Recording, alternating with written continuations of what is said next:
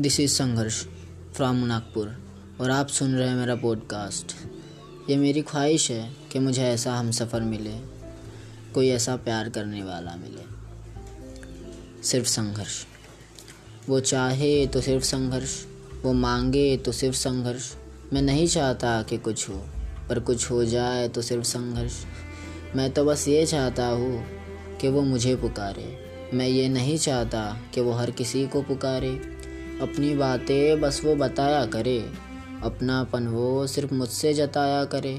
है फासले दोनों के दरमियाँ, अगर वो पास आए तो वो हो सिर्फ संघर्ष। अब तो वो गुमसुम सी दिखी मुझे, अगर वो बात करे किसी से तो वो हो सिर्फ संघर्ष। वो चाहे तो सिर्फ संघर्ष, वो मांगे तो सिर्फ संघर्ष। मैं नहीं चाहता कि कुछ हो, पर कुछ हो जाए तो सिर्फ संघर्ष।